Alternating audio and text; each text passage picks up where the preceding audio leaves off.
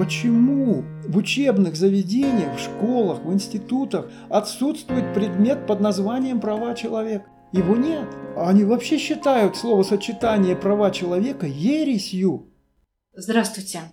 Мы встречаемся на площадке Рязанской школы прав человека, и сегодня на нашей встрече правозащитник, представитель правозащитного сообщества России и Рязани Александр Федорович Бехтуль.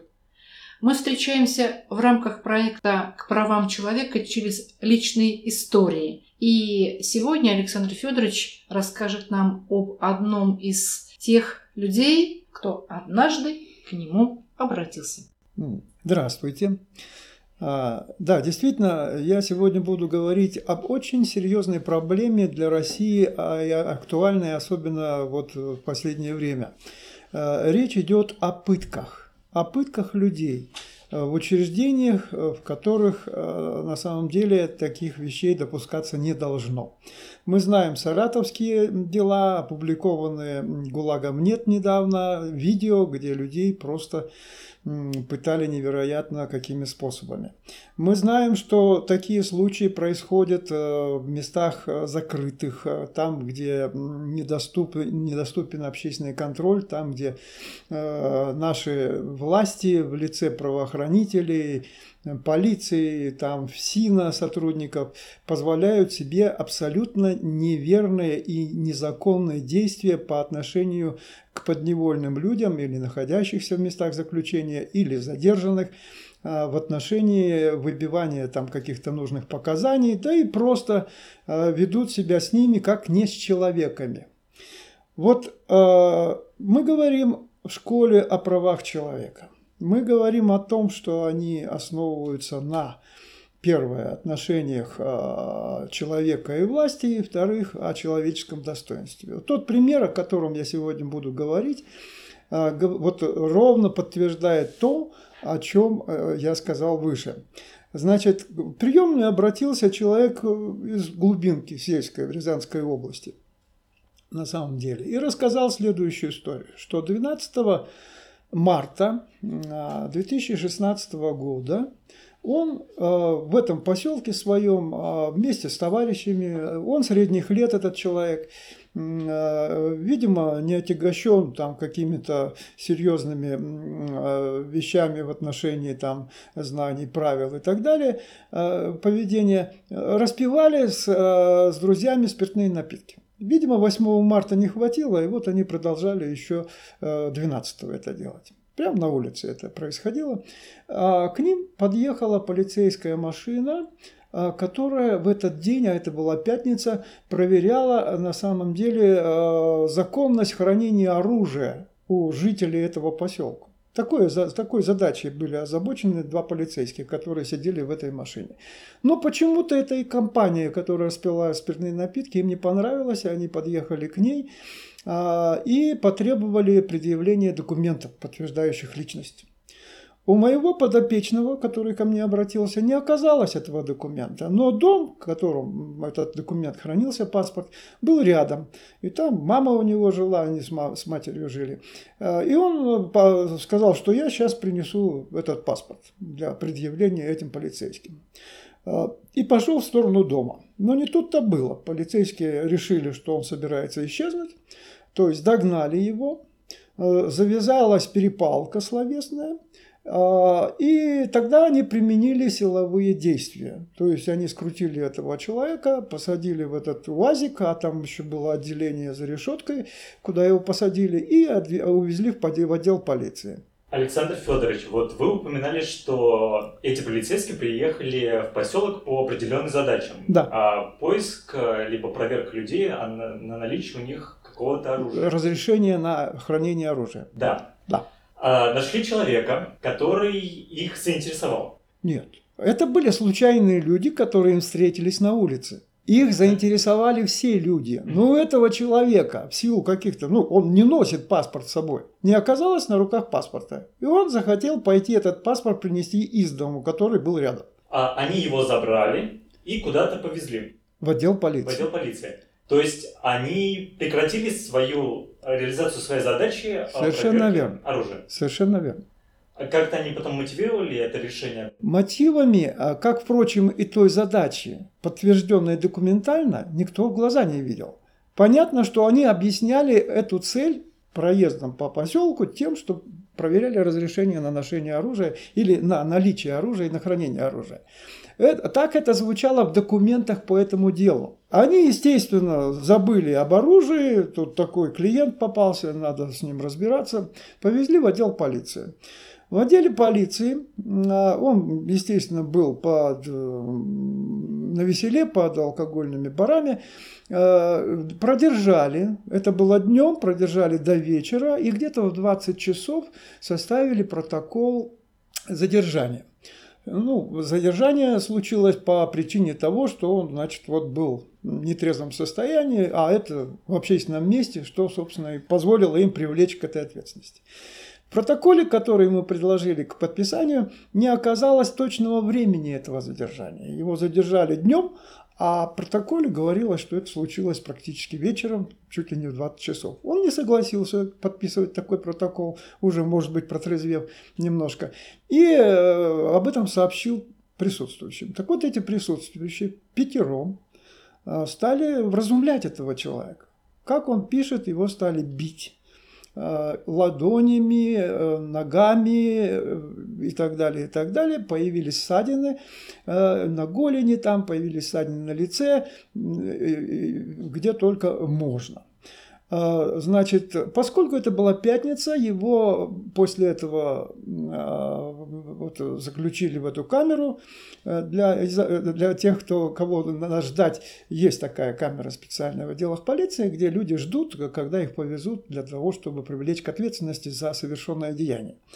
А, вам это, и нам это известно, что такая камера существует. И вот до понедельника его там продержали, мягко говоря продержали. А в понедельник вновь привели, э, значит, в помещение, где опять находилось пятеро полицейских.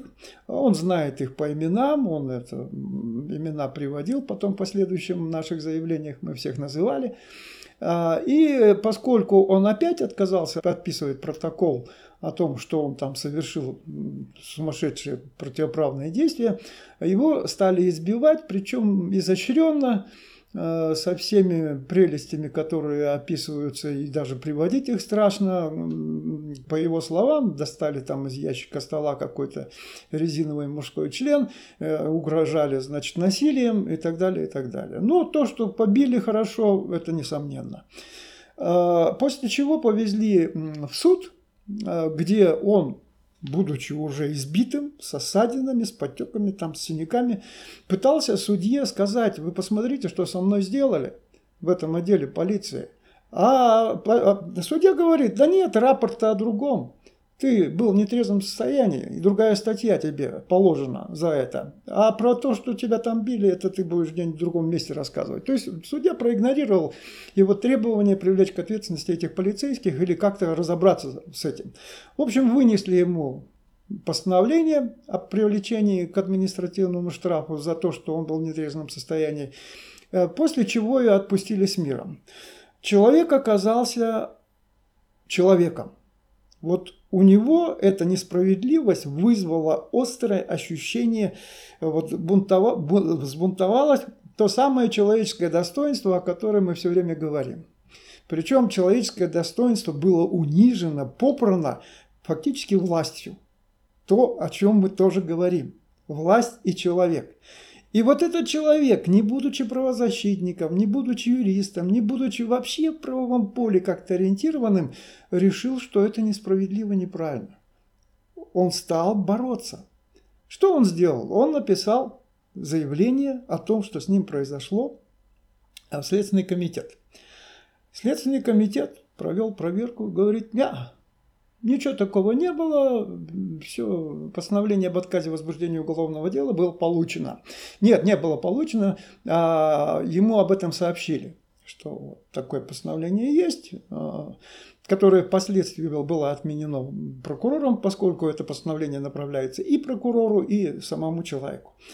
А, но а, постановление это он не получил, получил значительно позже, после того, как вновь написал жалобу на то, что узнал, что отменили. Его снова отменили. Но, что важно очень, буду, вот не знаю, откуда он эту информацию, он к этому времени еще ко мне не обращался. Дело в том, что м, пребывание человека в отделе полиции, в отделе полиции есть специальная видеокамера при входе. И она фиксирует все, что происходит в отделе полиции, в том числе вот в дежурной части, где, собственно, его там принимали и так далее. И он попросил в Следственном комитете, когда писал это заявление, жалобу, чтобы это видео приобщили к материалам дела по проверке того, что он написал. А, а, а, они, естественно, этого не сделали, а срок э, как бы записи этих, он вообще очень короткий, и впоследствии уже вот по, этому, по этой записи доказать, что он был там, что с ним происходило там, он уже не мог. Но просьба такая была изложена. Это я к тому, что каждый раз, когда мы попадаем в вот такую зависимую ситуацию от правоохранителей, следует знать, что надо это делать. Требовать, чтобы вот это вот камера это работала, во-первых. Во-вторых, чтобы срок, когда не истек еще срок хранения записи, она была востребована, истребована для того, чтобы подтвердить свою правоту. Далее что происходило? Ему так и не удалось получить второе постановление об отказе возбуждения уголовного дела, которое тоже было отменено прокуратурой, и только третье постановление он наконец получил на руки. После чего он пришел нашу правозащитную приемную и мы стали разбираться. Вот вы говорите, что у человека не получилось получить видеозапись нахождения его в полицейском участке. Да. Как таковых доказательств о том, что его побили в полицейском участке, по крайней мере через запись, у него не было. Старался ли он как-то доказать, что побои были, а были в каком-то объеме, может быть, кто их наносил? Спасибо. Я упустил очень важный момент. У него хватило а, ума и знания, может быть, законов, уж не знаю, где он набрался этого. Может, телевизор смотрит хорошо, такие сюжеты попадались. То есть он на следующий день после пребывания, в тот же день, когда его отпустили в понедельник из полиции, пошел и снял травмпункт побои. То есть они были зафиксированы у него. А, там травма голени, ссадины на лице, там синяки на теле. Все это в медицинских документах фигурирует. То есть молодец, он это сделал. И все это он, естественно, копии этих документов медицинских приложил в той жалобе, которую направил Следственный комитет. Но тем не менее, три отказа в возбуждении уголовного дела по той причине, что а, с его слов а, это происходило, а те, кого опрашивали, и он имена их называл в этих жалобах, они, вообще говоря, не было ничего такого, никакого насилия не было, и, но это позже появилось. Значит, никакого повода для возбуждения уголовного дела тоже нет.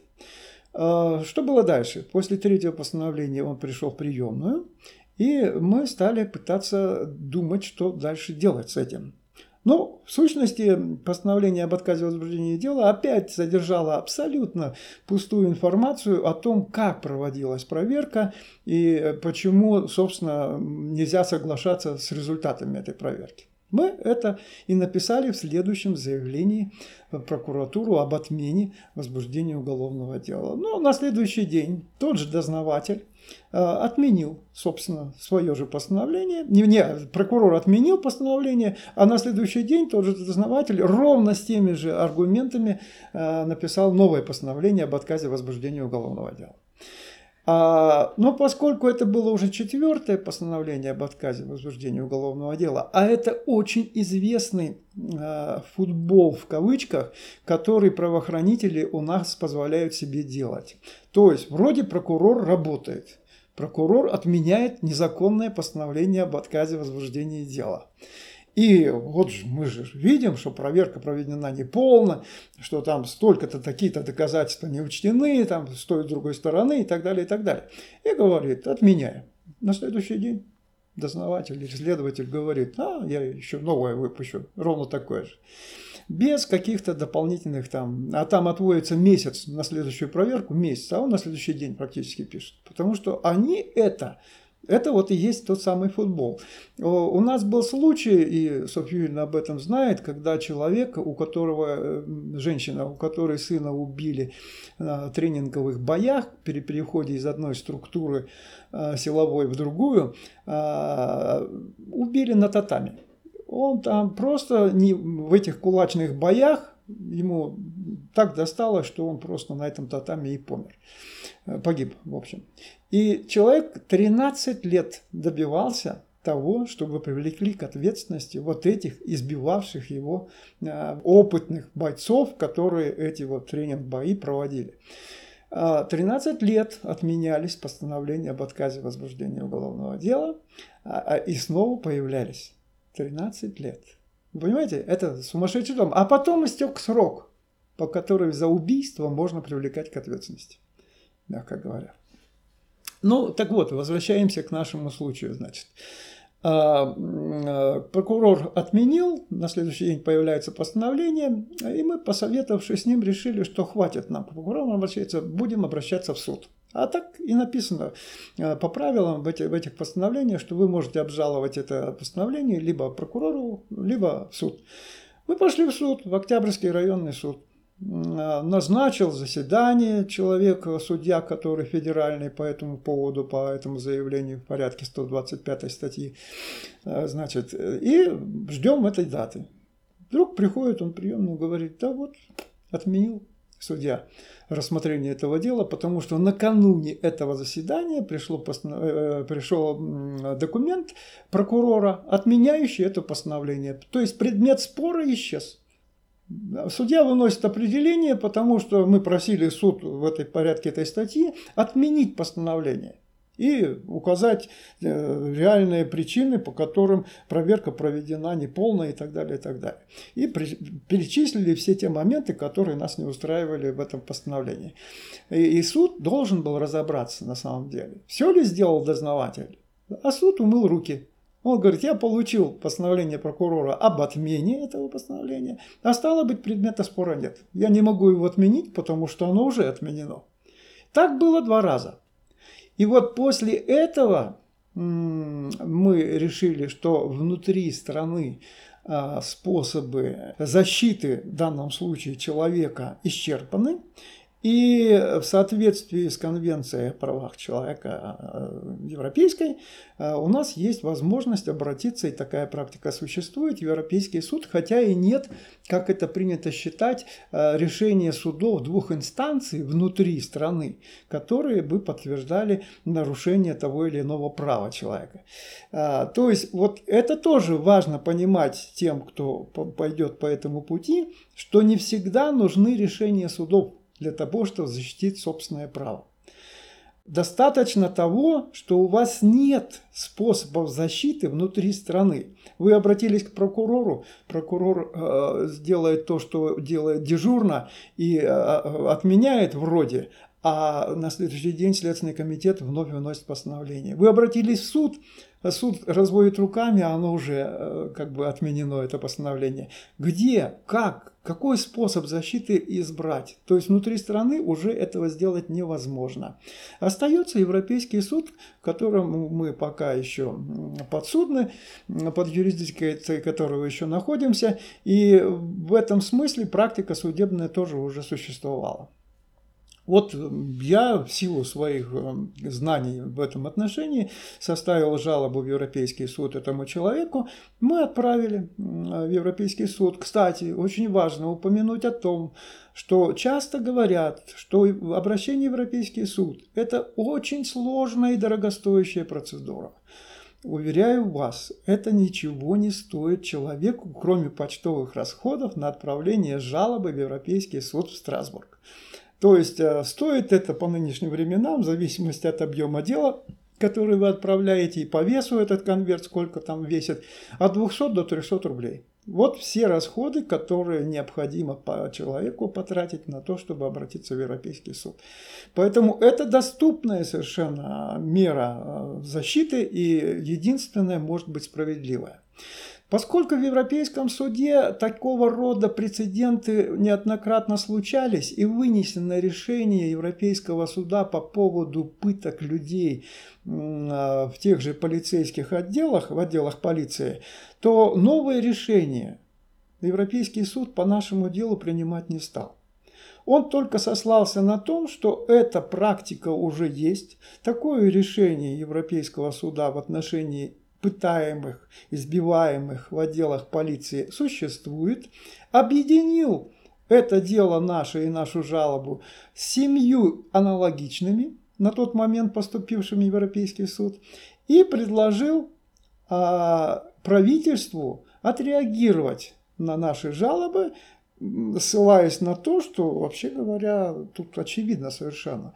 А позиция Европейского суда в решении первом по этому поводу, а вы знаете, что решения имеют прецедентный характер, да? А, то есть одно решение достаточно для того, чтобы распространить его на все другие случаи аналогичного свойства. И в этом отношении, а, как бы говорится о том, в этом решении, которое базовым является, говорится о том, что как только человек переступает порог полиции или полицейского отделения, вся ответственность за здоровье, за жизнь этого человека ложится на государство. Это государевы люди. И в этом смысле, э, как произошли у него эти травмы, как объясняют эти полицейские, они объясняли э, в последующих проверках, что это сам он бился о стену и об угол стола. Появились вот эти травмы. А, и в этом отношении а, Европейскому суду, извините, глубоко неинтересно, как у него появились травмы. Вы, государство, ты, государство, отвечаешь за то, чтобы у него этих травм не было. И ты автоматически становишься виноватым в том, что он эти травмы получил в этом помещении. Одно из первых решений Европейского суда по правам человека, тогда еще Европейской комиссии по правам человека, было принято в 70-е годы. Это дело Рибич против Австрии. Потом были и другие прецеденты, схожие, и в конце концов практика действительно очень детализированная и хорошо прописана. Статья пытки.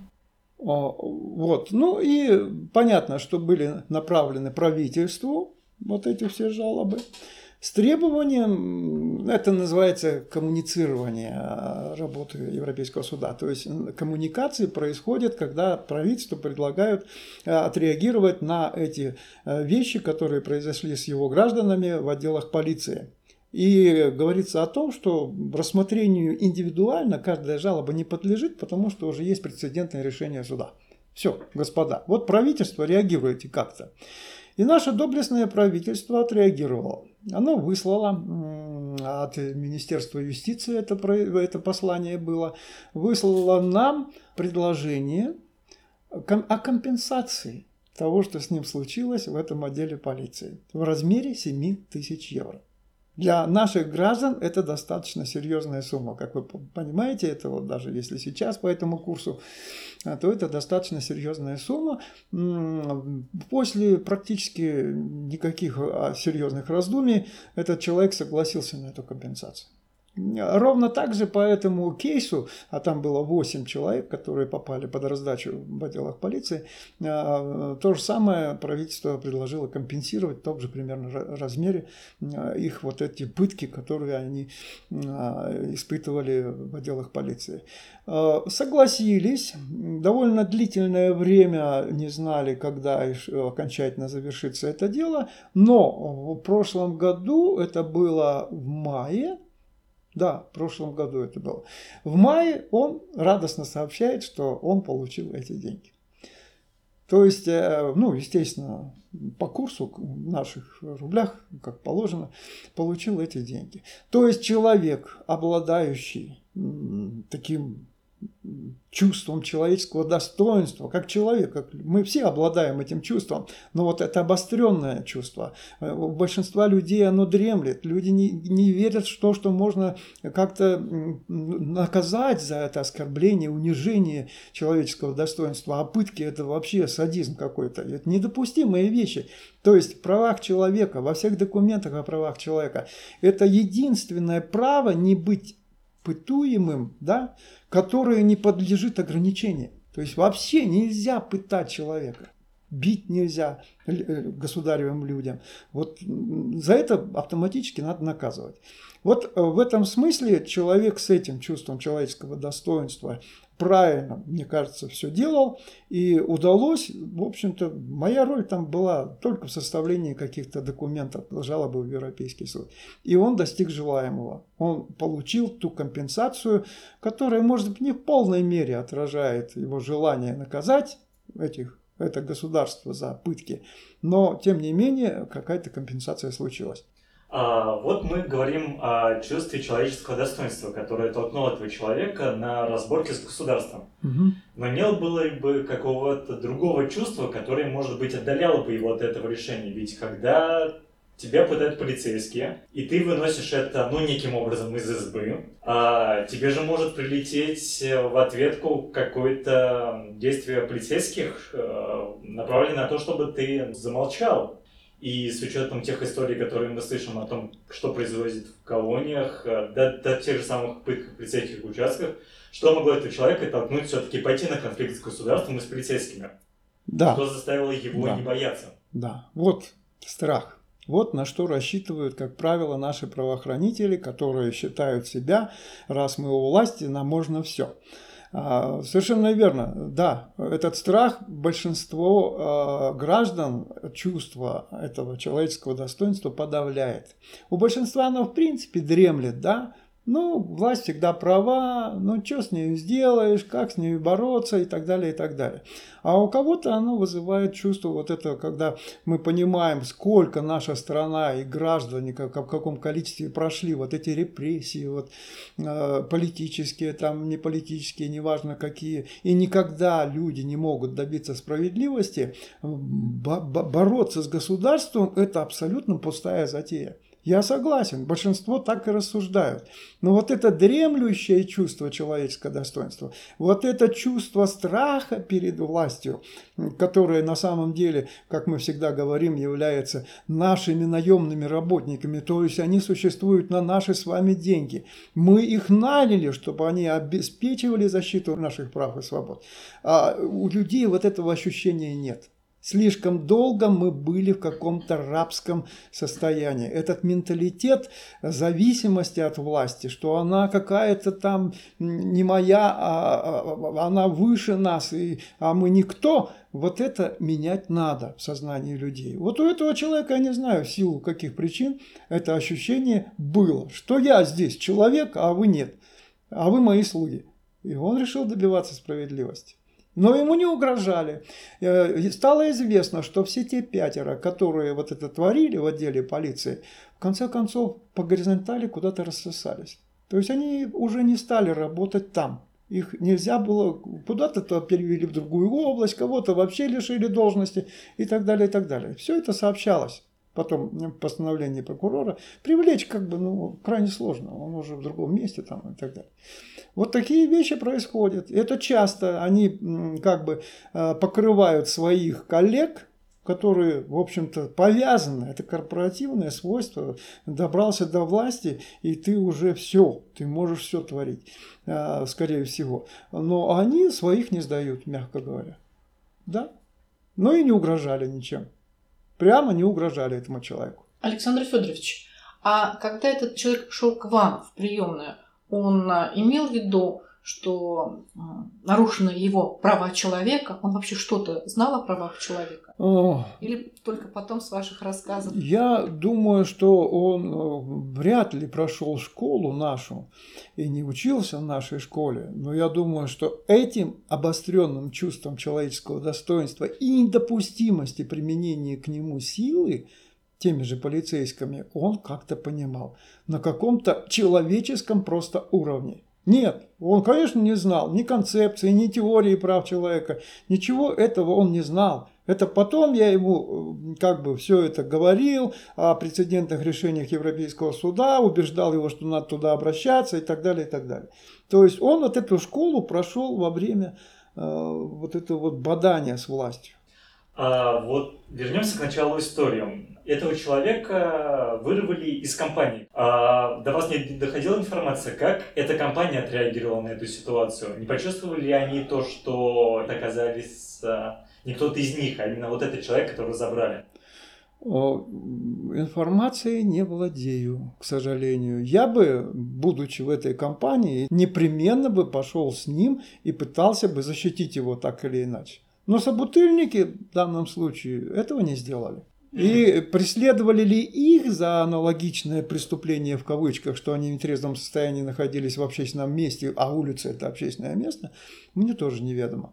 Хорошо, может быть, по вашему опыту, вот из фабулы этой истории, из его начала, человек распивал спиртные напитки. Вот как общество реагирует на нарушение прав человека в подобных ситуациях? Ну вот распивал человек спиртные напитки. Взяли его полицейские, ну и научили его жизни. Значит, мы говорим о том, что правонарушение по нашему законодательству было совершено. Нельзя в общественном месте пить спиртные напитки. Он понес за это наказание. Его привлекли к административному штрафу, да? Наказали административным штрафом. Но это вовсе не значит, что полицейским дано право воспитывать посредством пыток людей не пить спиртные напитки. В отделе полиции, где никто их не, не может контролировать, никто там могли, и жизни лишить на самом деле. То есть э, вот это страшно, что позволяет себе власть в лице вот этих полицейских так поступать с людьми, которые не имеют возможности себя защитить. Они там беззащитные за границей, вот за порогом этого полицейского а, отдела полиции. Поэтому вот это недопустимо. С точки зрения Европейского суда, вот именно это является преступлением.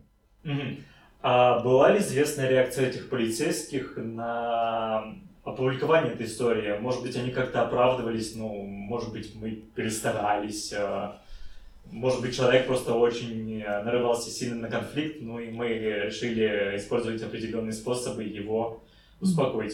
Абсолютно никакого рода такого воспитательные меры были применены к нему там и так далее, и так далее, не было.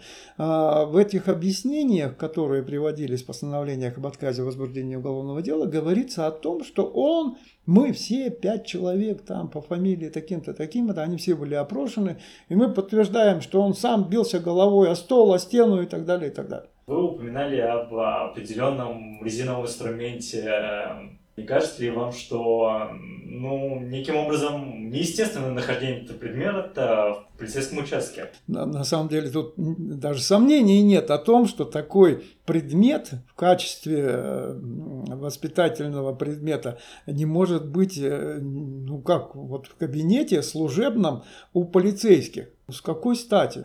То есть очевидно, что он в устрашающих целях там находится у полицейского. То есть это не первый, очевидно, случай, когда он используется в этих целях а, применительно к задержанным. А, то есть это нормой становится для наших полицейских вот иметь такие вещи в столе, а, вот в этих э, местах заключения использовать швабры, потом это снимать, я не знаю, на видео и так далее, и так далее. То есть, понимаете, это просто уже какое-то зазеркалье Э, они теряют границы человеческого э, облика. То есть власть их развращает, абсолютно развращает. Я не знаю, чему учат этих молодых людей, как, когда они вот, они же выходят офицерами, туда попадают. Они младшими офицерами становятся, попадают вот эти отделы полиции и так далее, и так далее.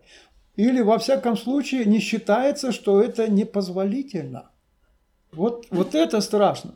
То есть мы сегодня вот на школе говорили о том, что почему в учебных заведениях, в школах, в институтах отсутствует предмет под названием «права человека». Его нет.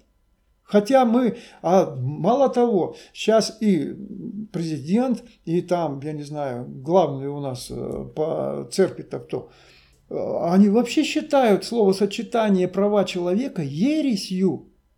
То есть это западные ценности, которые нам не подходят. Нам они совершенно... Мы не человеки, мы здесь советские люди, не, ну, российские люди, мы своим путем идем. Зачем нам эти права человека? Вот это страшно. Универсальные права человека только потому, что он человек, существуют независимо от того, где он живет. И в этом смысле незнание этих прав, не преподавание этих прав уже является преступлением. То есть просвещать надо людей, что они этими правами обладают и как бороться, и те механизмы, которые позволяют эти права не нарушать. А они по Конституции у нас выше крыши таких механизмов. Но вместо защиты этих прав а, а, происходит ровно наоборот. Полиция, которая обязана защищать наши права, если нас грабят, там, побили, убивают, делает это сама. Вот страшно. И не считает зазорным это. Они на видео это снимают. Они делают это секретной какой-то служебной информацией, а потом преследуют тех, кто это опубликовал. Ну, это вот сейчас происходит. Хорошо, если полицейские, которые должны были нас защищать, э, становятся инициатором нарушения прав, так кто же в итоге будет нас защищать? А, да, хорошо, это человек э, смог э, организоваться, проявить свое человеческое достоинство и хотя бы обратиться к правозащитнику. А если вокруг правозащитников нет? А, значит, смотрите, слава богу, что с 91 -го года, а еще и раньше, может быть, с момента, когда там объявили перестройку, люди, да, собственно, что я говорю, а, вот эта московская хельсинская группа, группа содействия э, исполнению хельсинских соглашений. Мы подписали в 1975 году Хельсинские соглашения. Там была гуманитарная корзина, которая обязывает соблюдать нам вот эти права человека.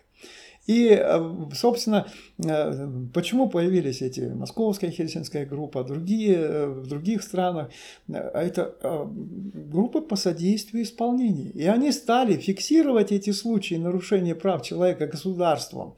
Те же пытки, там, я не знаю, свободу слова, свободу собрания, нарушения. И направлять международные органы за что и были преследуемые, и наказаны, и так далее.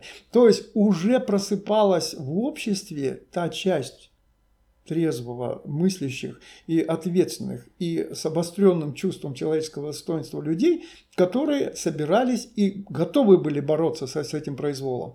Это сколько было лет прошло, 25 лет вот было, да, 30 лет Московской Хельсинской группы э, созданию, которая вот это делала. Мемориал тот же, когда он был создан в 1998 году. Вот, пожалуйста, эти организации. Это люди, которые продвигали эти ценности прав человека. Эти вот э, все соглашения международные, которые мы подписывали и ратифицировали, они у нас действуют, и э, заставляют власть соблюдать эти права человека.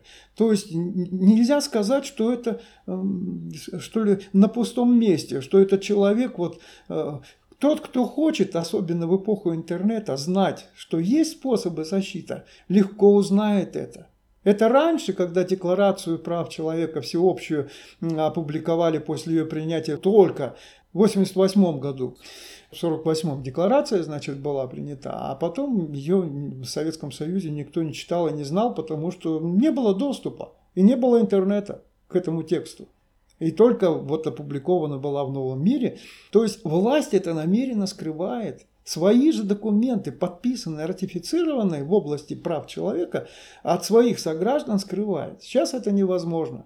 Сейчас любой человек залезет в интернет и может и декларацию, и конвенцию о правах человека почитать, и как защищать э, э, права свои знает. Это ГУЛАГу нет, это э, ОВД-инфо, это Московская хельсинская группа, это уйма организаций, несмотря на то, что их деятельность прекращается, но люди-то уже разбужены их никуда не денешь. Ну, запретили нашу организацию. Ну, а я-то по-прежнему существую. Меня ж нельзя, ну, убивать еще не, не, не, не убивают. Сажать еще не всех э, сажают. Поэтому пока есть э, такая возможность, надо и просвещать людей в этом смысле, и защищать их права. Пока мы есть, мы будем это делать. Вот я надеюсь, что тот человек, который все-таки свои права так или иначе восстановил, это был его выбор. Можно было дождаться решения Европейского суда, которым будет взыскана не знаю какая сумма за а, то, что его пытали. Но он согласился на эту компенсацию. Я думаю, что он теперь в этом своем поселке будет самым продвинутым в области прав человека и будет помогать всем своим мягко говоря, коллегам а, помогать их защищать. Александр Федорович, спасибо. Это ваш первый рассказ. И я очень надеюсь, что еще несколько интересных историй, связанных с тем, как люди приходят к правам человека, от вас еще прозвучит. До новых встреч! thank you